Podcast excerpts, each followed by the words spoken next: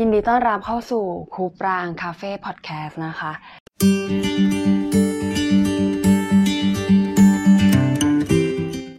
ห่างหายไปนานพอสมควรเลยอะหลังจากที่ไม่ได้ทำพอดแคสต์มานานนะคะ สาเหตุเกิดจากเมื่อวานเราพิมพ์ลงไปใน IG Story ว่าทางคุณถามอะไรก็ได้ แล้วน้องจ๋าเด้งมาบอกว่าครูช่วย up podcast หน่อย ก็เลยรู้สึกว่าโอเค ได้ได้ได้เดี๋ยวเราจะ up วันนี้นะคะเราจะมาคุยกันเรื่องจุดแข็งของแต่ละคน ทีนี้สืบเนื่องมาจากประมาณ 2 วันก่อนเราไลฟ์เกี่ยวกับเรื่องจุดแข็ง how to หาจุดแข็งเอาไว้ง่าย ทีนี้เราก็เลยเดี๋ยวจะมาสรุปให้ฟัง โดยตอนแรกตอนที่เรารู้ว่าเราต้องไลฟ์เรื่องนี้เราก็แบบเฮ้ยต้องหาข้อมูลเพิ่ม สิ่งที่เราทำคือเราก็แบบไปซื้อหนังสือเพิ่ม ทั้งหมดทั้งมวลที่กำลังจะพูดตอนนี้นะคะ ก็คือได้อ่านมาจากหนังสือ เดี๋ยวบอกชื่อหนังสือตอนท้ายคลิปแล้วกันเนาะแล้วก็ได้มาจากการเรียนพวกเรียนออนไลน์ต่างๆ รวมถึงจากประสบการณ์ที่เราใช้สอนลูกศิษย์โดยเฉพาะเตรียมตัวเพื่อไปสัมภาษณ์งาน เพราะฉะนั้นโอเค วิธีการหาจุดแข็งของตัวเอง จริงๆมี 4 สเต็ป ที่เรากลั่นออกมา ทวนสเต็ปแรกคือหาความชอบของตัวเองคำว่าหาความชอบคือต้องเขียนแบบสำหรับเรานะเขียนเหมือนหยุดไม่ได้อะ unstoppable เขียนไปเลยให้ได้เยอะที่สุดได้มากกว่า 50 ข้อยิ่งดี อย่างแรกคือสิ่งที่ตัวเองอยากทำอย่างที่สองสิ่งที่ตัวเองอยากได้ อย่างที่สามสถานที่ที่ตัวเองอยากไปสี่คนในแบบที่เราอยากเอาเป็นแบบอย่าง 5 คือสิ่งที่เราหมกมุ่นหรืออยู่ได้นาน เข้าใจคำว่าหมกมุ่นหรืออยู่ได้นานไหมเช่นสมมติ เราถ้าเราเจอหนังสือ acting หรือเจอหนังสือที่เราถูกใจนั้นเราจะอยู่อย่างนั้นอะคืออ่านไปเรื่อยๆอะรวมถึงถ้าสมมุติเราเจออะไรที่แบบเราสงสัย ตัวเราอะจะไปหาข้อมูลจากหลาย ๆ แหล่ง เช่น อย่างนี้เป็นต้น อย่างเช่นการทำพอดแคสต์อันนี้การหาจุดแข็งเนี่ยเราเจอหนังสือเล่มหนึ่งแล้วเรารู้สึกว่ามันยังไม่พอ เราต้องรู้ให้เคลียร์ ต้องมีหลักฐานหลาย ๆ เล่มมายืนยัน อะไรแบบนี้อันนี้คือสิ่งที่เราหมกมุ่นแล้วก็อยู่ได้นาน คือเรื่องเกี่ยวกับความรู้ในสิ่งที่เราสนใจ อันที่ 6 ลองดูว่ามันมีกิจกรรมอะไรที่ถ้ามีคนชวนแล้วเราจะอยากไปทันที กิจกรรมที่เราอยากเข้าร่วมเมื่อมีคนชวน เช่นสมมุติโอเค ถ้ามีคนชวนเราไปทำบุญโอเคเราไปคำว่าทำบุญในที่นี้ถ้าเป็นแบบทำบุญในเชิงนั่งสมาธิในเชิงแบบได้มีเวลาอยู่กับตัวเอง อันนี้เราจะยิ่งชอบ กิจกรรมอ่าโอเค ติ่งเกาหลีแน่นอนหลาย ๆ คนรู้ว่าเราไปอยู่แล้ว ทีนี้เมื่อได้สเต็ปแรกความชอบมาแล้ว อย่าเพิ่งคิดว่าความชอบเหล่านั้น เป็นของจริงเป็นของแท้แน่นอน สิ่งที่ต้องทำเพิ่มคือให้กรอง เหมือนกรองออกมาก่อนว่าความชอบนั้นจริงหรือเปล่า เราชอบแค่เปลือกมันหรือเปล่า ผ่าน 3 ข้อนี้อย่างแรกคือคิดว่ามันจะอยู่นานไหม อย่างเช่น มีคนบอกว่าชอบไปเที่ยว ลองคิดภาพว่าถ้าตื่นมาเที่ยวอีกแล้ว ตื่นมาอยู่บนเรือยอชนอนตื่นมาอยู่บนเรือยอชอีกแล้ว อยู่ในวิวเดิมๆ ถ้าให้เที่ยวทั้งวันทั้งปีชอบจริงไหม มีแพชชั่นจริงๆไหมได้กินอาหารอร่อย กินเหมือนเดิมทุกวันโอเคไหมลองดูมันจะอยู่กับคุณได้นานไหมเช่นสมมติเนี่ย acting เนี่ยอยู่กับเราได้นานแน่นอนเรา ไม่รู้จะไปไหนแล้วอะหมกมุ่นด้วยอะแล้วก็อยู่นานมากอะ อยู่มามากกว่า 10 ปี มากกว่า 15 ปีอะอันที่สองดูว่าตามกระแสไหม คือเรามองแต่ผลลัพธ์ของมันหรือเปล่า เช่นสมมติแบรนด์เนม โอเค สมมติเราชอบแบรนด์เนม เราตามกระแสหรือเปล่า หรือว่าเราดูที่ผลลัพธ์ว่า เอ้ย ถ้าเราใช้สิ่งนี้ แล้วคนอื่นจะ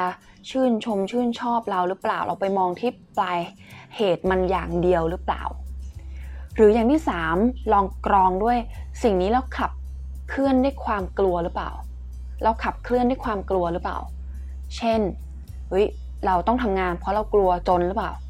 โดยที่เราไม่รู้หรอกว่าเองานสิ่งนี้เราชอบมันหรือเปล่า หรือเราทำทำทำไปเพราะกลัวบางอย่างหรือเปล่า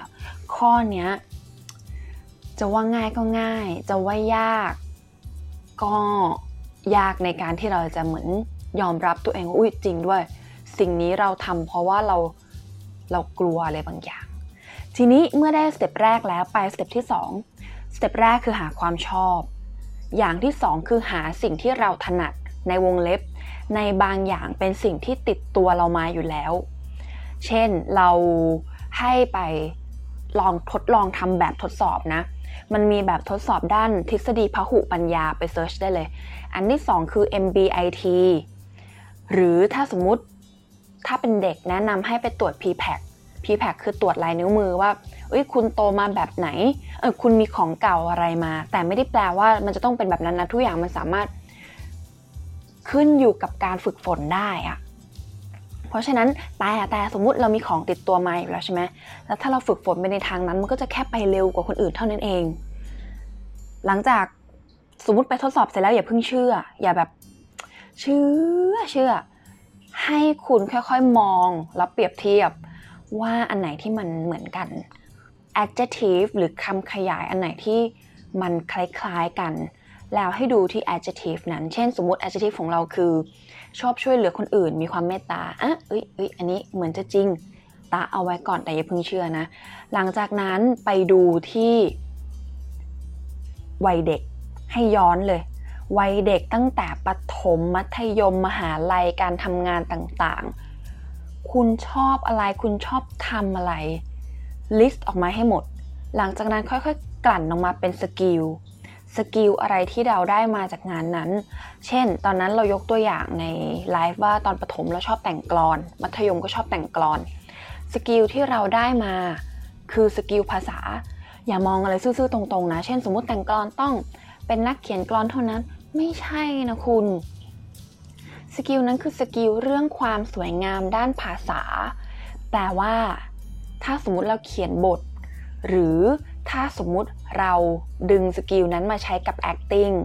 คำว่ามาใช้กับ acting คือ มันจะมีความลุ่มลึกของคลังคำที่เยอะกว่า เข้าใจไหม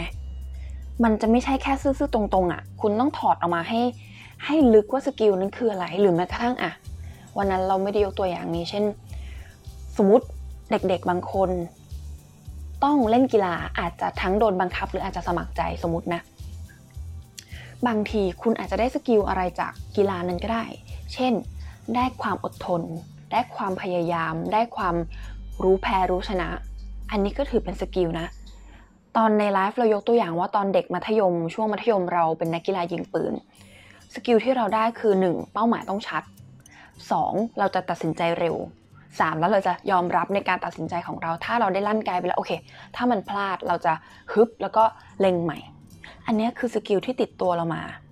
ทีนี้ดูอย่างนี้ต่อว่า แล้วหนึ่งเราเก่งอะไร ต่อให้คนอื่นก็เก่งเหมือนกัน เราเก่งอะไรต่อให้คนอื่นก็เก่งเหมือนกันเช่นสมมติเราเก่ง acting อุ้ยคนอื่นก็เก่ง acting ให้เขียนลงมา list ออกมาให้หมดเลย ถ้าคนอื่นเก่งในขั้นตอนแรกช่างเขาอย่างที่สองเราเก่งอะไรแล้วเราสามารถทำเงินได้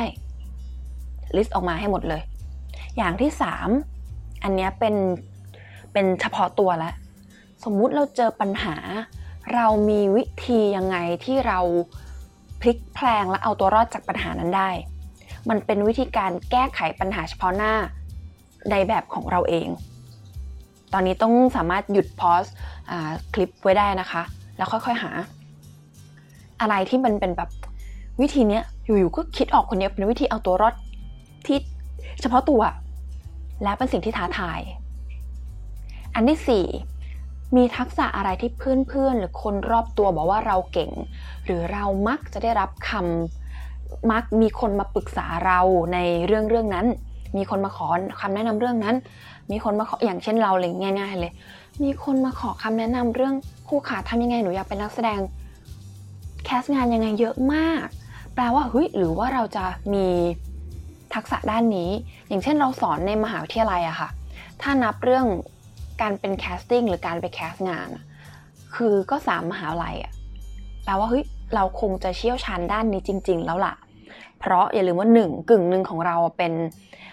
เคยทำงาน casting มาก่อน อีกกึ่งหนึ่งของเราคือเราเป็น acting coach ด้วย เพราะฉะนั้นเราจะรู้ว่าถ้าแคสอันเนี้ยเอาไปออกกอง เราจะต้องเลือกแบบไหน เราจะต้องทำยังไงให้ตัวเองแบบไปออกกองได้เป็นนักแสดงที่ทำงานได้จริงอะโอเค สเต็ปแรกใช่ไหมยุทวนนะคะ หาสิ่งที่ชอบ 2 หาสิ่งที่เราถนัด 3 ออกจากบ้านไปหาเพื่อน เราเคยพูดไปแล้วเรื่อง key person ในชีวิต 4 คน 4 ประเภท ก็คือไปหาคน 4 ประเภทนั้น ประเภทแรกคือคนที่เราชื่นชมไปขอคำปรึกษาเขา 2 คือคนที่แคร์คุณ 3 คือคนที่ซื่อสัตย์กับคุณ คนที่กล้าด่าคุณกล้าแนะนำคุณตรงๆ คนที่ 4 คือคนที่เป็นคน spoil คุณตลอดเวลา เอาทั้งหมดทั้งมวลเนี่ยไอที่ทำมา step หนึ่ง step สองเนี่ยไปคุยไปปรึกษากับเขา ในบางหนังสือเขาจะใช้คำว่าพี่เลี้ยง นั่นแปลว่า มันจะไม่ใช่ความสัมพันธ์แบบเทคอย่างเดียวมันคือ give and take มันคือฉันปรึกษาเธอเธอปรึกษาฉัน แล้วให้มันเป็น safe space ของพวกคุณเองอะค่ะ อีกอย่างหนึ่งคือถ้าคุณอยู่กับสิ่งแวดล้อมเดิมๆ อยู่กับกลุ่มคนเดิมๆ แน่นอนเวลาคุณจะฝันอะไรสักอย่างมันอาจจะไปไม่ได้ หรือไปได้ช้าหน่อย ท้อง่าย วิธีคือให้คุณไปหากลุ่มของตัวเอง คนที่มีความฝันเดียวกัน คนที่แชร์ในเรื่องราวคล้ายกัน คือเปลี่ยนสิ่งสิ่งแวดล้อมมาว่าง่าย ๆ ไปหากลุ่มคน ถ้าสมมติคุณอยู่ที่เดิมทำงานเหมือนเดิมทุกอย่างเหมือนเดิม เวลามีสิ่งใหม่เข้ามาแน่นอนบางทีมันแบบ เพื่อนๆอาจจะไม่เห็นด้วย หรือต่อให้เขาเห็นด้วยเขาก็ไม่รู้ว่าเขาจะให้คำปรึกษาอะไรเรา ถ้าคุณอยากเป็นนักแสดงคุณก็ต้องพาตัวเอง ไปอยู่กับกลุ่มคนที่รักการแสดงเหมือนคุณ แล้วมันจะพัฒนาด้วยกันไปได้เร็ว step สุดท้ายเป็น step ที่สำคัญที่สุด เน้นย้ำว่าสำคัญจริง ๆ นั่นคือฝึกฝนและทำซ้ำต่อให้ของเก่าคุณไม่ได้ติดตัวมา แต่ถ้าคุณฝึกฝนและทำซ้ำไปเรื่อยๆ มันจะเป็น skill ติดตัวของคุณเอง ถ้าคุณอยากจะเชี่ยวชาญเรื่องอะไรแน่นอนมันมีกฎ10,000 ชั่วโมง คุณถึงจะเชี่ยวชาญเรื่องนั้น หรืออันนี้ไปอ่านไปฟังใน TED Talk เนาะเขาบอกว่าใช้ 20 ชั่วโมง กฎของ 20 ชั่วโมงแรกก็คือต้องฝึกทุกวันวันละ 40 นาที เช่นถ้าสมมุติคุณอยากเป็นนักแสดงเนี่ย อยากพูดเก่งเนี่ย เจียดเวลาให้ตัวเองวันละ 40 นาที เพื่อฝึกฝน ย้ำนะคะ ทุกวันวันละ 40 นาที จนกว่ามันจะครบ 20 ชั่วโมง หลังจาก 20 ชั่วโมง คุณจะได้สกิลใหม่ แต่ไม่ได้แปลว่าคุณจะเก่งเลยนะ คุณก็ต้องฝึกย้ำๆไปเรื่อยๆ จนกว่าจะถึง 10,000 ชั่วโมง ทั้งหมดทั้งมวล วิธีการหาจุดแข็งเมื่อคุณหาได้แล้ว มี 3คำที่คุณต้องรู้คือ 1. หาจุดแข็ง 2. ฝึกฝน 3. พาตัวเองไปอยู่กับกลุ่มคนใหม่ ๆ 3 อย่างนะที่ฝากไว้วันนี้นะคะ โอเค ไปละรู้สึกว่าเสียงแหบเนาะขอจิบกาแฟอันนี้คือชง 3 in 1นะคะ เพราะว่าชงชงแบบบอกกับพอตไม่ทันก็ 3 in 1นี่แหละจ้ะหนังสือ 3 เล่มที่เราไปอ่านคือเล่มแรกเนาะเคยรีวิวไปแล้ว ไม่เป็นไรถ้าเธอยังไม่มีฝันในอันนี้ จะมีแบบฝึกหัดเกี่ยวกับทดสอบตัวเองอะเยอะแยะไปหมด อันที่ 2 คือหนังสือเล่มค้นพบตัวตนที่แท้จริงแค่กล้าปลดล็อกนะคะ เป็นของเคนโรบินสันนะคะ เหมือนเขาพูดใน TED Talk บางอย่าง แล้วก็ลองไปอ่านดู อีกอันนึงคือศาสตร์แห่งการเปลี่ยนทิศเมื่อชีวิตหมดไฟ เล่มนี้ก็ดีต้องค่อยๆ อ่าน ค่อย ๆทำแบบฝึกหัด อย่าเพิ่งอ่านรวดเดียว มันมันมีแบบฝึกหัดเยอะไปหมด ใช้เวลากับมันหน่อยนะคะสำหรับใครที่ฟังอยู่ ไม่ว่าจะเป็นตอนเช้าหรือตอนกลางคืนก็ขอให้เป็นวันที่ดีของทุกคนนะคะ แล้วเจอกันใหม่ในคูปรางคาเฟ่พอดแคสต์ค่ะ บ๊ายบาย